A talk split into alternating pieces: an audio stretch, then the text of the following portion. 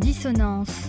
C'est une série d'interviews qui fait entendre des voix discordantes sur les études d'opinion et les chiffres qu'elles révèlent. Qu'ils nous rassurent ou nous choquent, ces chiffres ont tous un rôle commun, retranscrire l'opinion des individus de la façon la plus représentative. Nous avons donc décidé de questionner des personnalités, journalistes, chefs d'entreprise ou encore spécialistes du marketing pour mettre en perspective ces études dans notre société. Un podcast proposé par Apidemix, une technologie d'études créée dans le but de repenser un métier et faciliter l'accès aux opinions. Bienvenue dans l'univers de Dissonance, un hymne à l'opinion pour faire bouger les lignes de notre rapport au monde et aux chiffres qui le décrivent. Bonjour Anthony Bourbon. Donc, euh, vous êtes le créateur de la marque Feed, donc une marque qui commercialise euh, donc, euh, des produits de nutrition, des repas sous forme de bars, de boissons. Vous vous êtes lancé en 2017 et bah, ça a été le succès puisque vous avez rencontré votre clientèle. On parle de millions d'euros levés en levée de fonds, de millions de repas vendus par mois. Et on parle aussi, quand on parle de Feed, on parle également bah, de votre parcours. Et donc du coup, première question un peu pour vous présenter, comment est-ce qu'on Comment est-ce que vous est venue cette, cette idée à plusieurs millions d'euros euh, dans la tête? Ouais, c'est euh, un problème personnel euh, qui, qui, qui m'a fait réaliser que je me nourrissais mal. j'aime pas cuisiner, j'aime pas passer du temps à faire mes courses, j'aime pas faire la vaisselle, j'aime pas sortir les poubelles. Et quand j'étais jeune et que je travaillais beaucoup, je me suis dit comment je pourrais manger plus vite pour moins cher et plus équilibré. Et j'ai réalisé qu'en faisant un Excel qui répertoriait l'ensemble des besoins d'un humain standard, euh, protéines, lipides, glucides, fibres, vitamines. Je pouvais avoir à peu près tout dans une boisson que je mélangeais avec de l'eau. Donc je mettais des céréales, des flocons d'avoine, des graines de sarrasin, de la farine de lin. Et ça a fait un repas complet. C'est comme ça qu'on a commencé avec Feed et on a levé effectivement euh, plus de 35 millions d'euros. Euh, très vite, il y a eu une croissance folle. On a fait 2 millions de chiffre d'affaires la première année, 7 millions la deuxième, plus de 10 millions la troisième. On a recruté plus de 100 personnes, donc c'est une croissance extrêmement rapide. Euh, être clivant nous a permis aussi de comprendre qu'on pouvait pénétrer un marché extrêmement rapidement, mais qu'il allait falloir l'ouvrir. Et c'est pour ça que depuis quelques mois, on fait maintenant du snacking fonctionnel. On est sorti un peu du repas complet qui est plus notre seul produit. Et l'histoire euh, que j'essaie de raconter, qui est assez personnelle à la base, euh, a fait écho chez pas mal de personnes qui se sont reconnues, puisque je viens d'une famille plutôt pauvre. Mon père était contrôleur de train, ma mère était vendeuse père violent, mère dépressive, donc un climat un peu euh, compliqué à la maison et je me suis retrouvé à, la rue à l'âge de 16-17 ans. Euh, je sais même plus 15, 16, enfin 16, 17, voilà, dans ces eaux-là. Et, du coup, j'étais confronté à la réalité de la vie très tôt. Et c'est ce qui m'a permis aussi d'être efficace, de comprendre la valeur du travail, de l'argent, euh, de l'économie, mais aussi d'être passionné par ce qu'on faisait. Et c'est ce message qu'on essaie de passer aujourd'hui avec l'entreprise Feed et dire à notre communauté, vous consommez pas du feed uniquement parce que vous avez faim, mais vous le faites pour participer à une aventure qui va plus loin qu'un simple produit. Vous n'étiez pas du tout dans ce secteur-là de l'agroalimentaire.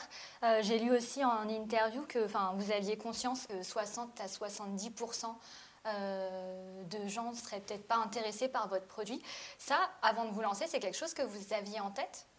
On savait que le produit était clivant et que ça allait être compliqué parce que le euh, remplacement de repas, que ce soit en bar, en boisson, en France, c'était quand même très, euh, très osé, euh, puisque le Français aime passer du temps à table, il aime bien manger, euh, mais malheureusement, les chiffres ne vont pas dans son sens. Les Français sont en surpoids.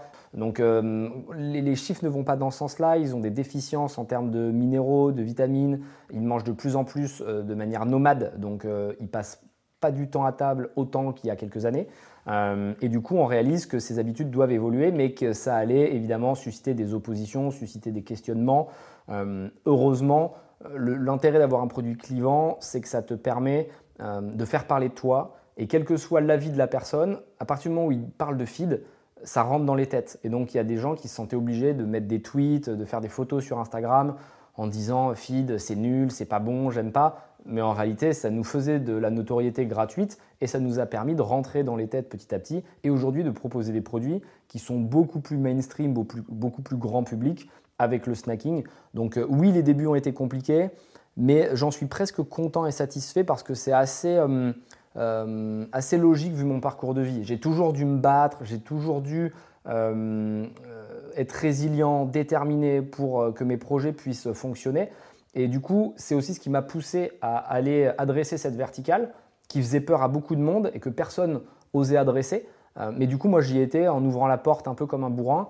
Et au final, euh, force est de constater que ça a payé. Donc, euh, si vous avez un sentiment, si vous avez un feeling, allez-y.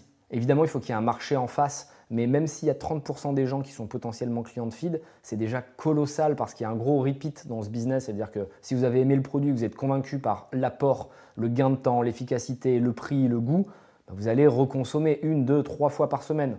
Et ça pendant 52 semaines euh, chaque année. Donc on n'a pas besoin d'avoir 100% des Français, on a juste besoin d'avoir 10, 15, 20% des Français qui sont des consommateurs réguliers pour que le chiffre d'affaires soit exceptionnel.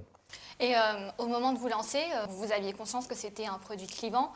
Comment, comment est-ce qu'on fait pour convaincre les gens de vous suivre? Est-ce que vous avez senti qu'il y avait possibilité d'un marché? Je, je, me suis déjà basé sur ma propre expérience et je me suis dit que si moi je recherchais ça, il y avait forcément d'autres gens qui étaient dans mon cas. Et j'ai regardé sur Internet, il y avait des forums qui se créaient sur euh, Forum Hardware, Canard PC, des forums de geeks la plupart du temps, euh, où des gens disaient Putain, j'aimerais trop qu'il y ait le Soylent qui arrive en France. Et Soylent, c'était une marque qui faisait la même chose aux États-Unis, mais qui n'arrivait pas en France parce que ce n'est pas la même législation, pour faire simple. Et, euh, grosso modo, quand j'ai vu qu'il y avait des dizaines de personnes qui cherchaient ce produit, je me suis dit, ben, il y a un marché qui est minime, mais on pourra toujours ouvrir plus large derrière et au moins on aura la légitimité d'être euh, scientifique dans notre approche, d'être très geek, c'est-à-dire que l'intégralité des nutriments doivent être apportés. Et euh, il faut se lancer, je pense qu'il ne faut pas trop réfléchir. Il y a des gens aujourd'hui qui vont faire des business models sur 3, 4, 5 ans avant même d'avoir vendu un produit. La réalité, c'est qu'on ne peut pas savoir comment va réagir le marché avant de l'avoir testé. Donc euh, il faut faire un POC, hein, une proof of concept, une preuve de concept euh, et puis aller se confronter au consommateur. Et je pense qu'il n'y a rien de mieux que d'essayer de lui mettre dans la main, de lui faire goûter et de voir si, euh, c'est un produit qui potentiellement pourrait lui plaire. Et puis derrière, il y a aussi le sujet de marque. Euh, pour moi, la marque est super importante dans du B2C, donc du direct to business. ça veut dire que tu ne vends pas juste un produit, tu vends une aventure. Et toutes les marques qui ont fonctionné ces dernières années, euh, que ce soit Feed, que ce soit Respire avec les déodorants, euh, que ce soit les petits bidons, euh, qui fait une marque de lessive écolo. Il y a toujours un fondateur ancré avec un message puissant qui fait que les gens n'achètent pas les produits parce qu'ils les trouvent bien. C'est un must-have, le produit doit être bien, mais ils achètent le produit parce qu'ils adhèrent à l'histoire qui est racontée, ils adhèrent aux valeurs qui sont partagées. Et, ce n'est pas une question de quelle marque a les meilleures valeurs, parce que nous, chez Feed, ça va être détermination, ambition, résilience, il y a quasiment un climat de guerre, mais une guerre positive. On veut faire la révolution dans le pays, mais en montrant que n'importe qui peut réussir. Et il y a des gens à qui ça va pas plaire, mais c'est pas grave parce que si tu essaies de plaire à tout le monde, tu plais à personne parce que ton message n'est pas direct, il n'est pas authentique. Donc il y a des gens qui adorent notre mission de marque, et il y en a d'autres qui adorent la mission des petits bidons, où là, ça va être beaucoup plus dans l'écologie, dans la bienveillance, dans faire attention à la planète. D'autres vont préférer le message de Respire, où euh, c'est beaucoup basé sur le sport, euh, sur le dépassement de soi, euh, sur la naturalité. Et en fait, chacun y trouve son compte, et, il ne faut pas essayer de trouver des clients à qui tu ressembles pas. Il faut plutôt parler aux clients qui sont comme toi. Et du coup, moi, je n'ai pas essayé de me travestir en prenant un, rôle qui n'était pas le mien. J'ai juste raconté ma vision et ce que je ressentais en étant dans cet écosystème startup. Et je dis voilà, moi je trouve qu'il est parfaitement injuste et pas représentatif de ce que j'ai vécu dans ma jeunesse, moi qui ai vécu en banlieue, qui ai, vu euh, plein de personnes différentes. Je trouve que ça ne se voit pas à Paris. Et du coup, bon, bah, le, fil en aiguille, tout est, tout est monté. Et les gens trouvaient que le message était vrai, juste, il n'était pas préparé. Et c'est justement parce qu'il était 100% authentique qu'il a réussi à bien passer.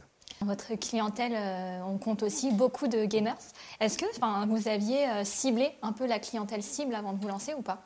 Les gamers, euh, on ne les avait pas identifiés plus que ça. On savait qu'ils étaient sur les forums hardware, canard PC. les geeks, de manière générale, on va dire ceux qui passent beaucoup de temps sur un ordinateur, ils sont venus très naturellement, mais ce pas les clients qui sont restés fidèles sur le long terme. Et, c'est ça qui est intéressant, c'est qu'au début, on a essayé de faire plaisir aux gamers en faisant des produits vraiment adaptés gamers. Et la réalité, c'est que c'est pas ce qui nous excitait nous en interne. Nous, on voulait faire des produits lifestyle, on voulait faire des produits pour le mass market, pour le plus grand nombre, des gens qui étaient dans le dépassement de soi, euh, qui voulaient réussir à créer beaucoup, que ce soit dans le sport, dans le travail. Et du coup, c'est quand on a réussi à se détacher des gamers qu'on a commencé à exister vraiment en tant que marque, en, tant que marque forte, euh, en tant que feed, et qu'on a fait des produits qui nous excitaient de nous. Donc vraiment, ça peut paraître contre-intuitif, mais le, conseil que je donnerais à un entrepreneur, euh, c'est d'être prêt à perdre ses premiers clients. Et, de ne pas forcément vouloir euh, stick to it en se disant Oui, je veux absolument les garder parce que c'est mes early adopters, c'est les premiers qui ont cru. Sinon, tu ne pourras pas évoluer. Et donc, du coup, nous, on a, c'est pas qu'on a tiré un trait parce qu'on a encore beaucoup, de gamers, beaucoup de geeks qui consomment du feed, mais on fait pas nos produits pour eux. On les pense pas pour eux. Et il y a des marques, par exemple, de Meal Replacement, des concurrents étrangers qui ont fait cette erreur de faire des produits très gamers avec des partenariats, avec des, mangas, des trucs comme ça. Et le problème, c'est qu'ils sont coupés de tout le mass market. Parce qu'un avocat, un notaire, va pas se retrouver avec une bouteille sur son bureau avec Naruto, par exemple, n'importe quoi. Euh, donc, euh, nous, on a vraiment voulu faire des produits qui nous ressemblaient. Et on s'est dit, bah, si des clients les aiment, tant mieux. Et s'ils les aiment pas, tant pis. Mais dans tous les cas, si tu veux créer une vraie marque, une marque puissante, il faut penser très loin et du coup pas avoir peur de perdre du chiffre d'affaires. Et c'est des gros moves qu'on a fait d'ailleurs plusieurs fois dans l'aventure feed. Et alors du coup, au moment de se lancer, est-ce que vous aviez fait des études un peu pour voir si ça allait prendre? J'imagine qu'avant de lever des fonds comme ça aussi importants, on doit rendre des comptes peut-être en termes d'anticipation de, marché ou euh, C'est important effectivement d'identifier de, des verticales qui sont prometteuses dans les 10 ans à venir. Euh, moi, je m'intéresse assez peu euh, à l'immédiateté parce que je regarde surtout si le marché va grossir sur les gros trends de fond parce que c'est ce que les grands groupes ne savent pas faire. Euh, ils se concentrent sur le chiffre d'affaires immédiat alors que nous, start-up, on est réfléchi à comment on peut devenir dans 10 ans un énorme mastodonte sur une verticale. Donc, effectivement, j'avais vu qu'il y avait ce marché-là, que la food tech, c'était en pleine explosion au niveau des levées de fonds aux États-Unis, qui avait des énormes réussites. Même en France, à un plus petit niveau, il y a quand même Michel Augustin qui avait réussi à faire une belle vente avec Danone. Euh, il y avait des marques qui commençaient à exister avec Good Goo. Enfin, il se passait quelque chose dans, l'écosystème. J'avais énormément creusé les, les, les, les PowerPoint de banques d'affaires et compagnie qui expliquaient que euh, le, consommateur moyen changeait ses habitudes de consommation.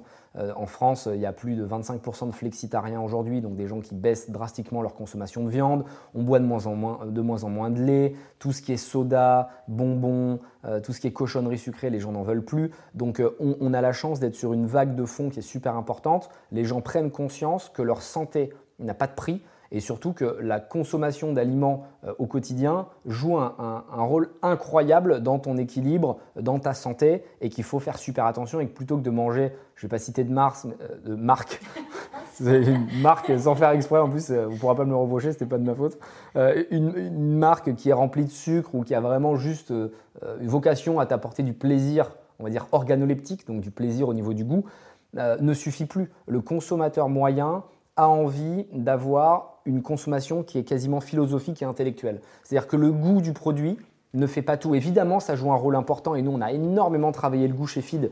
Au début, nos produits étaient vraiment pas fous parce qu'on les a lancés, on a voulu aller vite et on a fait comme toutes les startups, on a itéré beaucoup, on a écouté le feedback des clients, on a fait beaucoup d'études consommateurs, on a écouté, on a fait des KYC pour comprendre ce qui allait, ce qui allait pas. Et euh, le goût est devenu vraiment de mieux en mieux. Tous les produits qui sont en train de sortir sont largement meilleurs que les premiers. Et, ce qu'on observe, c'est que les consommateurs, malgré tout, ne mettent pas 100% de leur achat sur le goût, ils en mettent 50%, et le reste, c'est euh, quel impact j'ai sur l'écosystème, est-ce que ce produit a un bon cahier des charges, est-ce que c'est vegan, sans gluten, sans lactose, sans OGM, etc. Euh, et, quel impact je vais avoir même au niveau du packaging? C'est-à-dire que euh, nous, on a énormément de calories dans des petits formats, puisque le but c'est de nourrir, en fait c'est de la nutrition pour tous les moments de la journée, donc il y a toujours une charge calorique qui est importante. Et quand je dis calorique, ça ne veut pas dire que c'est gras, c'est des bonnes calories avec des protéines, des fibres, etc. Euh, et du coup, on a un impact minimum avec euh, l'emballage qui va être fait en papier recyclé, recyclable. Et ça, c'est des notions qui sont super importantes pour le consommateur d'aujourd'hui, qui est moderne et qui a un plaisir intellectuel lorsqu'il consomme. Et alors, donc, vous aviez euh, épluché les bases de données au début. Et est-ce que vous pensez qu'au final, vous avez peut-être anticipé des, nouveaux besoins ou au contraire que vous les avez aussi créés en même temps euh, via euh, bah, toute cette stratégie de communication, euh, cette pédagogie aussi autour des, produits que vous vendiez? Ça a été un vrai travail de, de démocratiser cette solution, effectivement de l'imposer quasiment aux Français en leur expliquant qu'il y avait de nouvelles manières de consommer. Par contre, c'est extrêmement consommateur en cash. Donc avec le recul, si je pouvais conseiller des start je leur dirais plutôt de se lancer sur un produit qui est bien compris, qui est massivement utilisé et que vous allez rajeunir ou sur lequel vous allez innover sur le packaging, sur le goût, sur la forme. Un peu comme l'ont fait euh, Respire et les petits bidons dont je parlais tout à l'heure. Ils ont pris des produits qui existaient, la lessive, le déodorant, ils y ont mis un petit coup de frais et derrière, euh, ça, a déroulé. Donc euh, Feed, on a fait euh, vraiment l'opposé. On est parti d'un besoin qui n'existait pas vraiment, en tout cas qu'on a créé et, on a été mettre le doigt dessus. Donc on a réussi parce qu'on a levé beaucoup d'argent, mais si tu lèves pas 35 millions comme on l'a fait, c'est quasiment impossible. Donc c'est aussi pour ça qu'aujourd'hui, on va sur le snacking et qu'on va sur des produits qui sont mieux compris. une barre de céréales pour le matin, tout le monde sait ce que c'est. Une barre protéine avant ou après le sport, tout le monde sait ce que c'est. on a fait des mini balls pour en, mode vraiment plaisir, euh, avec zéro sucre à l'intérieur pour quand tu regardes la télé ou que tu as envie de kiffer, tout le monde sait à quoi ça sert. Et c'est vrai que c'est intéressant aussi de faire des produits qui sont grand public, mass market, même si on n'oublie pas le repas complet qui reste dans nos portefeuilles et qu'on continue de démocratiser. Et je pense clairement que les grands groupes euh, industriels commencent à regarder la verticale parce qu'ils nous en parlent, ils s'intéressent à nous, ils nous font des propositions. Euh, il y a des marques aux US qui font déjà plus de 100 millions de chiffres d'affaires, pareil au UK. La France est un petit peu en retard. Mais c'est assez classique hein. au niveau de la food tech, on est toujours un peu en retard. Un autre exemple euh, tout bête, dans tous les rayons de grande distribution du monde entier, vous avez des murs de bars. En France, ce n'est pas encore arrivé. Il n'y a pas des bars comme on va avoir aux États-Unis où tu peux avoir 50 marques différentes. en France, tu as 2-3 marques qui se battent en duel, mais c'est sûr et certain que dans les années qui arrivent, il va y avoir des murs de bars. Bon, ben, à nous d'aller nous positionner là-dessus et d'être en amont des tendances. Parce que le souci, c'est qu'une fois que la tendance est créée, c'est très difficile quand les grands groupes l'ont prise et, innovent dessus d'aller se battre avec eux parce qu'ils ont beaucoup d'argent. Donc les start sont un peu obligés d'être très agiles, très rapides, de détecter avant les autres et d'exécuter extrêmement vite de manière à se positionner. Justement, j'ai une question, c'est quoi la différence entre une tendance et un besoin? Une tendance, c'est quelque chose, euh, je dirais, qui est en train de naître, euh, mais qui n'est pas forcément vital. Euh, c'est quelques KPIs euh, qui commencent à pointer le bout de leur nez, tu sens qu'il se passe quelque chose chez les early adopters, il y a une frange de la population qui va dessus, alors qu'un besoin, euh, c'est beaucoup plus concret, c'est quelque chose de vital, c'est quelque chose qui est déjà assumé par une grosse partie de la population. Euh, on a besoin d'eau, on a besoin de nourriture, on a besoin de vêtements. Et là, du coup, bon, ben, il y a un marché qui est beaucoup plus gros et beaucoup plus colossal, mais aussi qui est beaucoup plus compétitif. Donc une tendance, euh, c'est intéressant d'être euh, au début de la vague, mais il y a toujours le risque que la vague meure. Un, exemple assez intéressant, c'est Clubhouse. C'est un réseau social qui a cartonné il y a quelques mois. On était tous dessus, on était les premiers, on avait 30, 40 000 followers au bout d'un mois, mais la vague est retombée immédiatement. Parce que les gens n'ont pas stické à l'application, ils ne sont pas restés dessus. bon, ben, c'est la preuve que on a tenté une vague, on a tenté une tendance, mais elle est retombée. Et il ne faut pas avoir honte d'échouer, parce qu'il n'y a que ceux qui ne tentent pas qui n'y arrivent pas. Donc euh, peut-être que le prochain réseau social, on va retester et qui va retomber, mais peut-être aussi qu'il va marcher, qui va exploser, qui va nous apporter de la notoriété. La seule question qu'on doit se poser en tant que fondateur, fondatrice d'une marque, c'est comment je peux créer de la notoriété gratuite ou à moindre coût pour ma marque. Parce que malheureusement, toutes les, ads classiques sur Facebook, Instagram euh, deviennent de plus en plus chères parce qu'il y a de plus en plus de vendeurs, de plus en plus de marques, de moins en moins d'espace. Donc il faut réussir à prendre la parole en ayant du contenu de qualité. Et c'est ce qu'on essaie de faire dans des podcasts, comme avec vous aujourd'hui, ce qu'on essaie de faire euh, dans la presse, qu'on essaie de faire avec les influenceurs. Il faut raconter autre chose. Et si je venais pour juste parler de feed et dire c'est de la nutrition pour tout le monde la journée, pas grand monde qui m'inviterait, parce qu'en réalité, une fois qu'on l'a dit, au bout de 10 minutes, l'histoire est pliée. Par contre, si on parle de revanche sociale, euh, que tout est possible, euh, qu'il faut plus euh, de méritocratie dans la société, qu'il devrait y avoir plus de femmes, des, sujets de fond qui nous tiennent à cœur et, qu'on veut donner et faire transpirer auprès de l'écosystème, là, pour le coup, les, journalistes ou les influenceurs ont envie de nous donner la parole parce qu'on parle de quelque chose qui est plus profond. Est-ce que c'est quelque chose que vous aviez identifié dès le départ, qu'il fallait aussi raconter autre chose et ne pas vendre juste euh, bah, ces produits-là et, euh, et, raconter votre histoire aussi à côté? On le savait, mais on l'avait mal fait pour être transparent. Au début, Feed, on a beaucoup vendu du produit. On a été très bullish sur les pubs. On a beaucoup dépensé en disant achetez nos bars, achetez nos bouteilles. Et on n'a pas osé être assez transparent sur notre histoire. Et c'est dommage. Et c'est que lorsqu'on a vraiment euh, compris qu'il fallait être nous-mêmes que ça a commencé à exploser. C'est-à-dire que euh, les deux premières années, euh, on racontait l'intérêt produit. Alors c'est un repas complet, il est équilibré, il n'est pas cher, il est pratique, mais on n'expliquait pas pourquoi le consommer. Alors qu'en réalité, Apple, quand ils parlent de leur iPad à l'époque, ils te disent pas il y a 256 Go de mémoire avec je sais pas quelle vitesse, ils disent tu as 1000 chansons dans la poche. Et là, tout de suite, tu comprends l'intérêt, c'est que c'est simple, évident, euh, tu peux écouter toutes tes musiques euh, facilement. Et, Fit, c'est pareil, c'est pas juste un repas, c'est plutôt le premier step vers l'atteinte de tes objectifs, quels qu'ils soient. Il y en a, ils prennent fit quand ils vont faire des cours de musique, d'autres c'est quand ils vont au sport, d'autres c'est quand ils travaillent et qu'ils ont des grosses journées, d'autres c'est quand ils voyagent. Mais en tout cas, il y a toujours ce, sujet de dépassement de soi, euh, parce que tu veux gagner du temps et tu veux faire plus avec ta vie. Et en fait, quand on a commencé à raconter mon histoire personnelle par hasard dans les médias, on a compris que ça plaisait et les consommateurs nous ont dit c'est dommage parce qu'on ressent pas ça sur le packaging, on ressent pas ça dans la marque. Euh, et pourtant, ça donne, euh, ça donne de l'aspérité, ça donne de la, texture euh, en quelque, en sorte à, ce que vous racontez. Et du coup, là, on a été hyper naturel. On a dit voilà, moi, je viens d'un milieu pauvre, je suis défavorisé, je viens d'une famille défavorisée ou d'un milieu défavorisé. Et voilà comment on en est arrivé là. Et en fait, ce qui est paradoxal, c'est que ce sont souvent les sujets qui te mettent le plus mal à l'aise qui t'apportent aussi le plus d'émotions ou qui vont permettre de faire rayonner ton message de la meilleure manière parce que les gens vont être touchés par ce que tu racontes. Et en fait, si je dis aujourd'hui, euh, bon ben voilà, j'ai 32 ans, je suis blindé, euh, j'ai une marque euh, qui marche bien et qui fait des repas, ça touche pas grand monde. Par contre, si je dis, bah, j'ai énormément souffert pour en arriver là, moi à 16 ans, j'étais dans la rue, j'ai dû échouer 15 fois, 20 fois et être seul et dormir dans des bus avant de m'en sortir et de réussir, c'est la preuve pour n'importe qui que le chemin est long et fastidieux, mais que si moi je l'ai fait, eux peuvent le faire aussi. Et donc à partir de là, on s'est, concentré pour créer un maximum de contenu, euh, renvoyer aussi l'ascenseur en créant une fondation qui s'appelle Feedback, euh, où on va investir énormément de notre argent, 1% de notre chiffre d'affaires chaque année, donc ça représente beaucoup d'argent, euh, pas de notre résultat, mais de notre chiffre d'affaires, donc c'est vraiment une grosse partie pour des projets de jeunes qui sont défavorisés, soit parce qu'ils sont immigrés ou handicapés, ou parce que les parents n'ont pas d'argent, ou parce qu'ils ont eu des gros problèmes dans leur vie. On va les accompagner. Et la seule chose qu'on leur demande, c'est de rêver grand et d'avoir des ambitions sans commune mesure. Moi, ce qui m'énerve et ce que j'aime pas, euh, c'est quand on dit j'espère que je vais pouvoir faire ça, j'aimerais bien gagner un million, ou j'aimerais bien gagner en, division 3 au foot, ou j'aimerais bien être le 50e meilleur joueur de piano ou de flûte.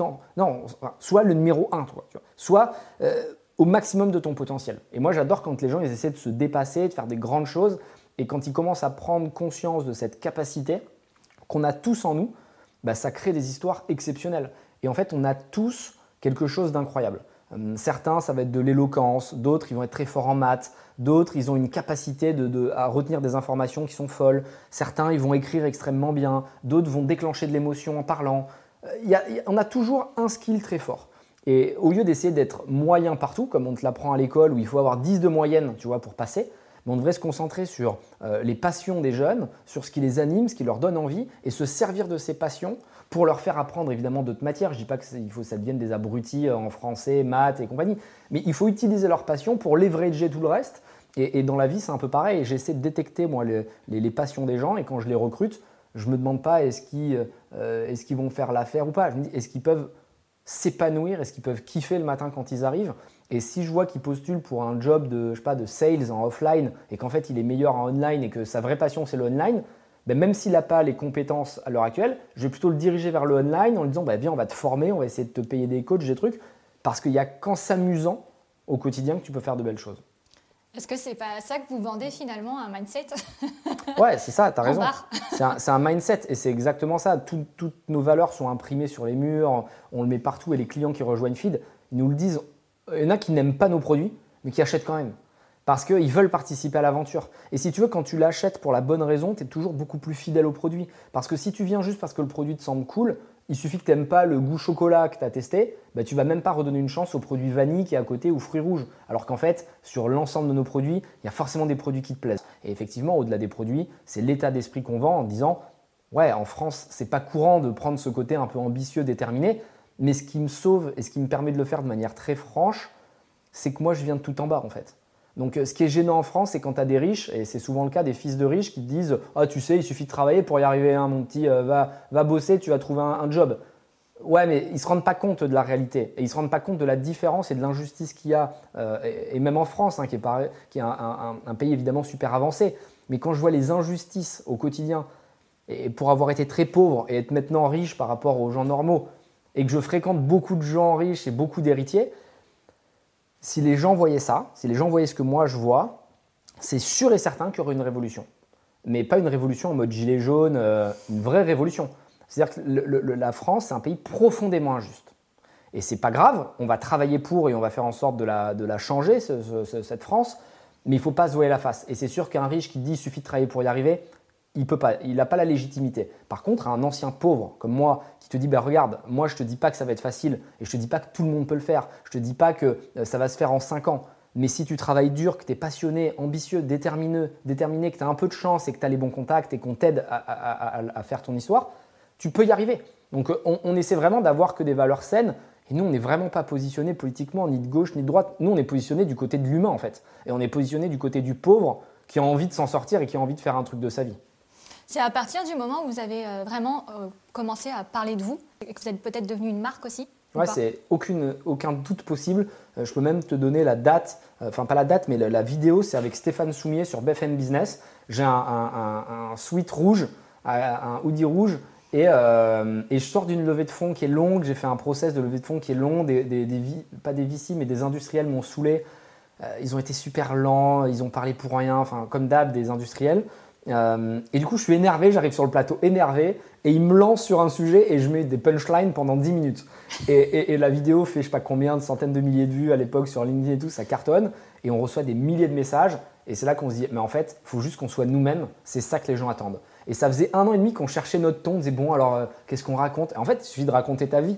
Mais, mais c'est super contre-intuitif, et quand je le dis, ça paraît bête, mais euh, aujourd'hui, j'ai investi dans plein de boîtes, et je suis dans 40 boîtes, euh, et la plupart, quand tu fais le premier workshop que j'oblige, c'est la brand plateforme.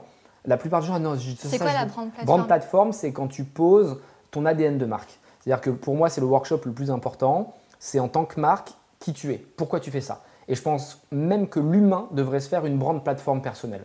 C'est-à-dire que moi, j'ai une brand plateforme. Je me dis, quelle est ma promesse de vie Quelle est ma mission et quelles sont les valeurs pour atteindre ces objectifs Et je pense que la brand plateforme, c'est la question que tu vas te poser juste avant de mourir, quand tu seras sur ton lit de mort, et que je l'espère, il y aura du monde autour de toi, ce sera plutôt bon signe, euh, que tu dises est-ce que j'ai été heureux, est-ce que j'ai fait le maximum? Et si tu réponds oui à cette question, je pense que tu as bien vécu. Et, chacun a une grande plateforme personnelle et il n'y a pas de jugement de valeur. Euh, simplement, l'argent ne peut pas être euh, cette réponse. Tu vois, personne ne peut dire moi mon objectif c'est d'être riche. Ça, ça n'a aucun intérêt parce qu'en fait, ce qui compte c'est pas la finalité, mais c'est plutôt le voyage que tu vas faire pour y arriver. Aucun entrepreneur peut se dire je suis entrepreneur pour gagner beaucoup d'argent.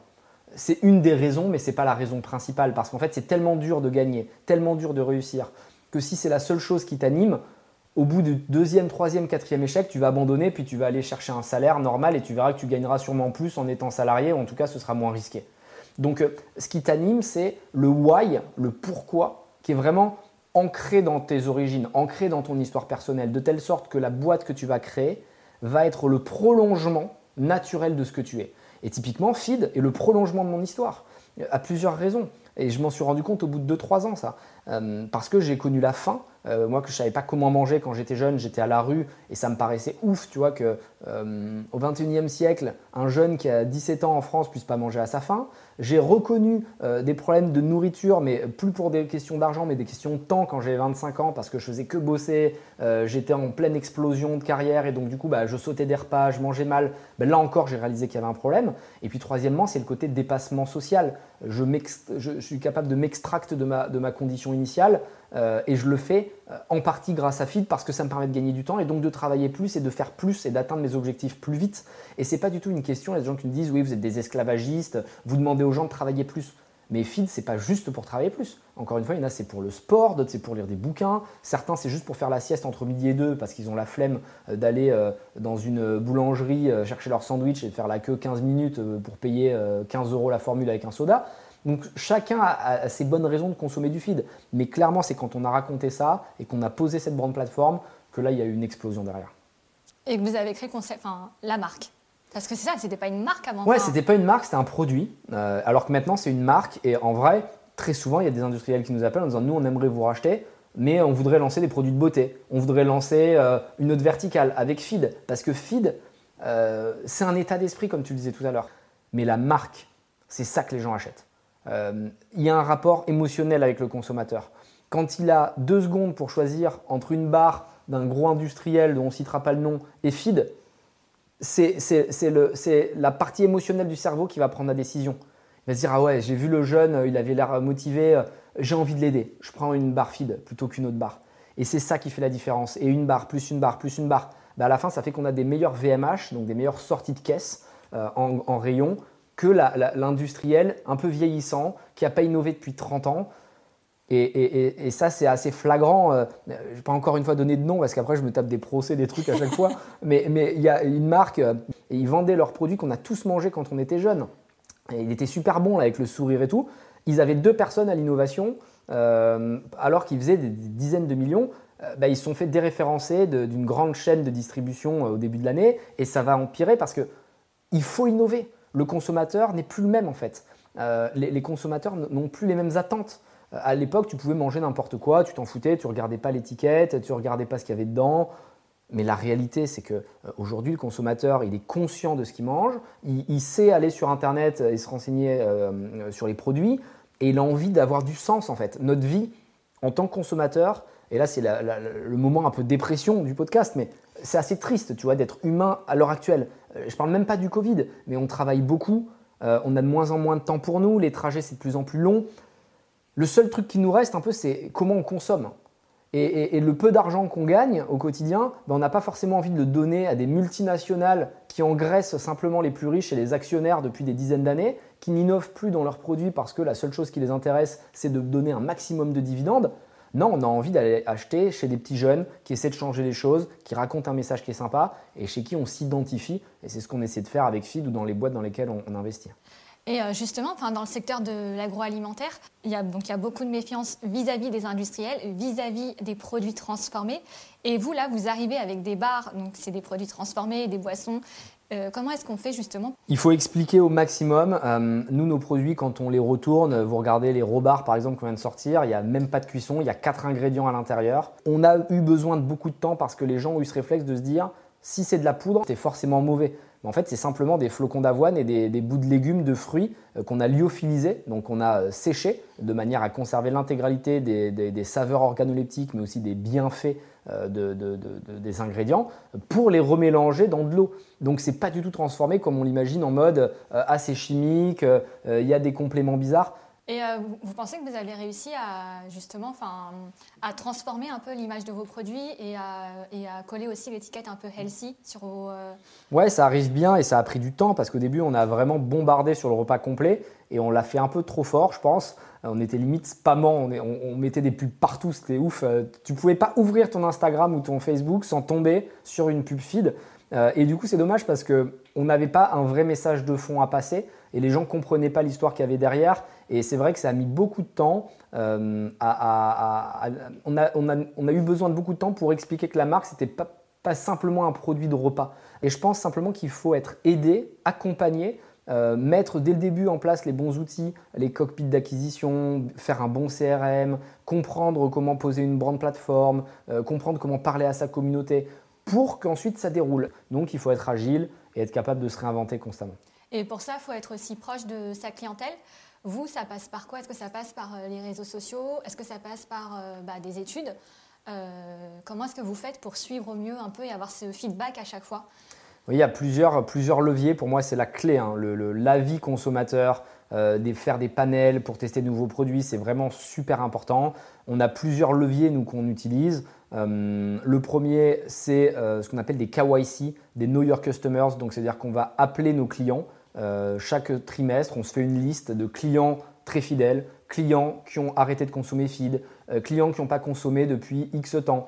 Et on les appelle pour leur poser des questions et on note les questions euh, pour comprendre ce qu'ils aiment, ce qu'ils n'aiment pas, ce qui, les ce, qui leur a, ce, déplu, ce qui les a déçus, ce qu'ils aiment dans la marque, est-ce qu'ils aiment le packaging. Donc vraiment faire de la remontée de feedback de manière à faire évoluer le produit très vite. Et c'est comme ça qu'on en arrive à faire des snacks parce qu'il y a beaucoup de clients qui nous disaient moi, les bar feed, je m'en sers pas comme repas, mais je m'en sers quand j'ai faim, avant le sport, après le sport ou le matin. Mais comme elle est trop grosse, je la coupe en deux et je referme le packaging. Et en fait, ils avaient détourné l'usage du produit. Et c'est là qu'on s'est dit, ben, plutôt que d'abîmer l'organoleptique parce qu'une barre euh, qui reste à l'air libre pendant deux jours, elle est moins bonne que quand elle vient juste d'être ouverte. On va faire des mini-bars, mais qui vont être euh, moins complètes, mais qui vont avoir une fonctionnalité très précise. Par exemple, maintenant, on va faire euh, des barres énergie.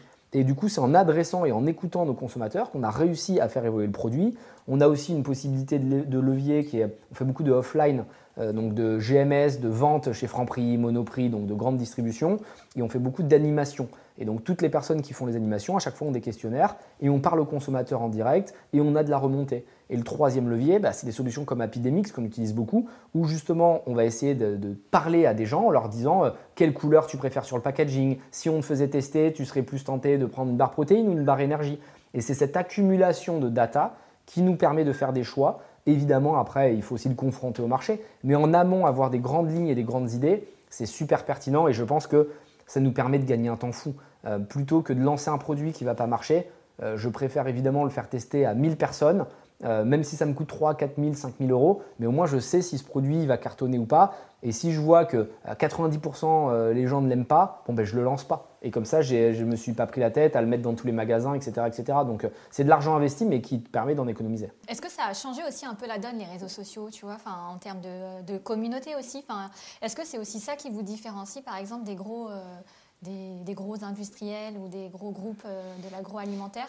C'est la communauté que vous avez euh, travaillé Oui, c'est cette capacité à raconter un message en étant moderne. Aujourd'hui, un grand groupe euh, qui a 250 marques, comment tu veux qu'il te raconte une histoire authentique? Personne n'y croit. Il est là pour vendre un produit, donc une finalité, et il n'y a pas d'émotionnel. une start-up, euh, elle raconte son quotidien dans les bureaux, elle raconte euh, les, hauts, les bas, on explique nos recettes, comment elles sont construites, on emmène avec nos réseaux sociaux euh, nos consommateurs chez nos fabricants pour leur montrer comment on fait les bars. On, veut vraiment avoir une transparence qui est totale et c'est pour ça qu'on a même nos ingénieurs agroalimentaires qui répondent aux clients quand ils le demandent. Et vraiment, il y a une sorte de proximité qui s'installe avec le client que tu peux pas avoir quand tu as un grand groupe en fait.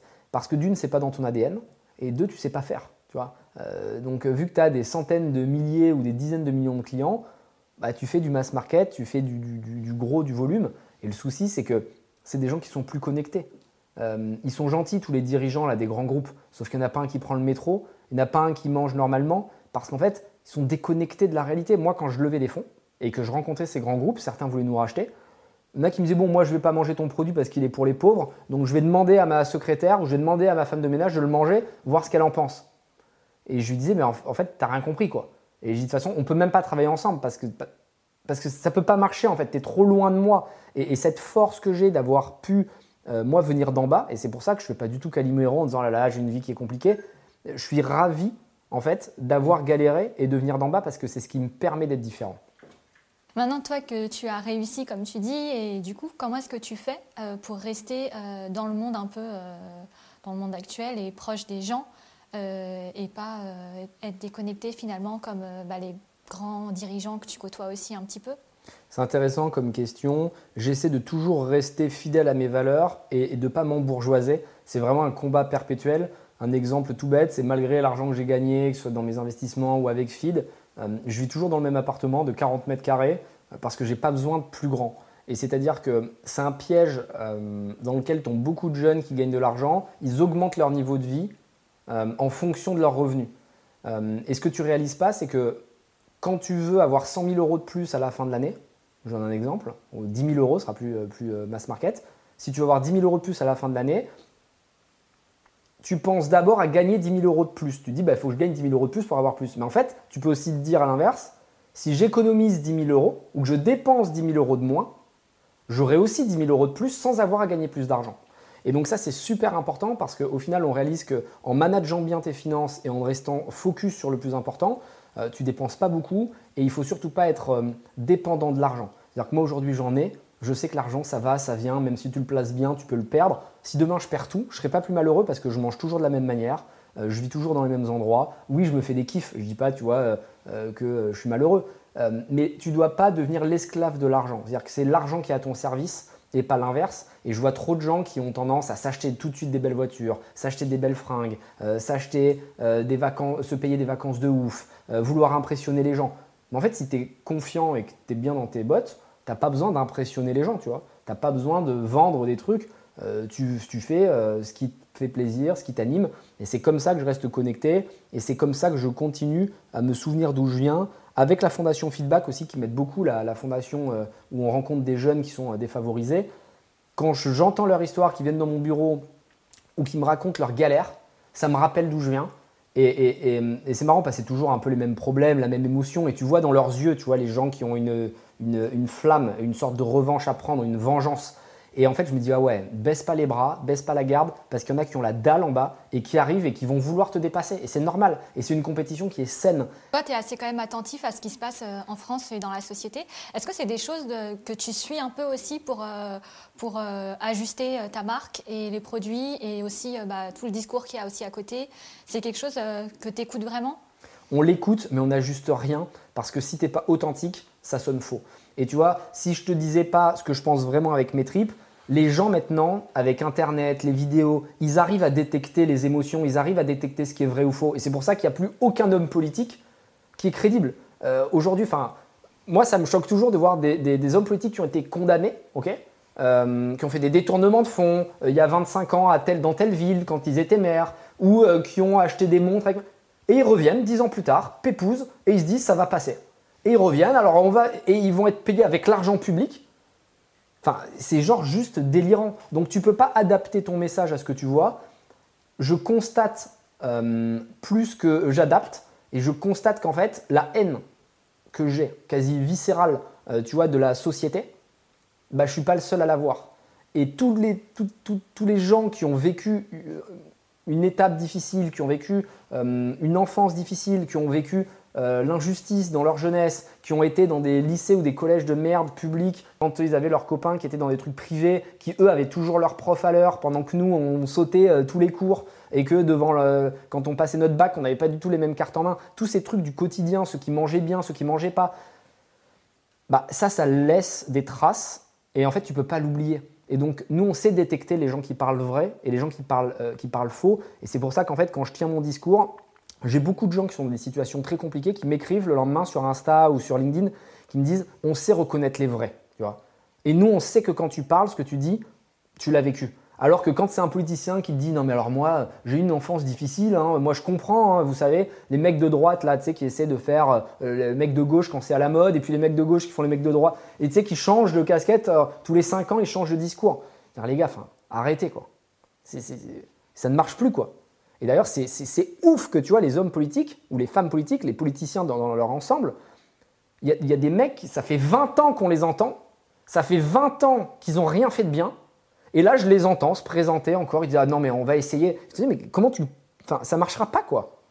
Comment tu peux encore penser que les gens vont voter pour toi, que ça fait 30 ans qu'on te met des bâches et ça fait 30 ans que tu as 1% d'intention de vote. Enfin, T'imagines l'ego des mecs ou des nanas qui, font ça? Ils sont incapables de sentir le, peuple. Et c'est pour ça que je pense que les grands politiciens ou politiciennes, et je pense qu'il n'y aura même pas une figure, mais que ce sera plutôt des groupes, viendront du peuple et viendront d'en bas. Et c'est le peuple, encore une fois, qui reprendra le pouvoir. Merci beaucoup. Avec plaisir. Merci.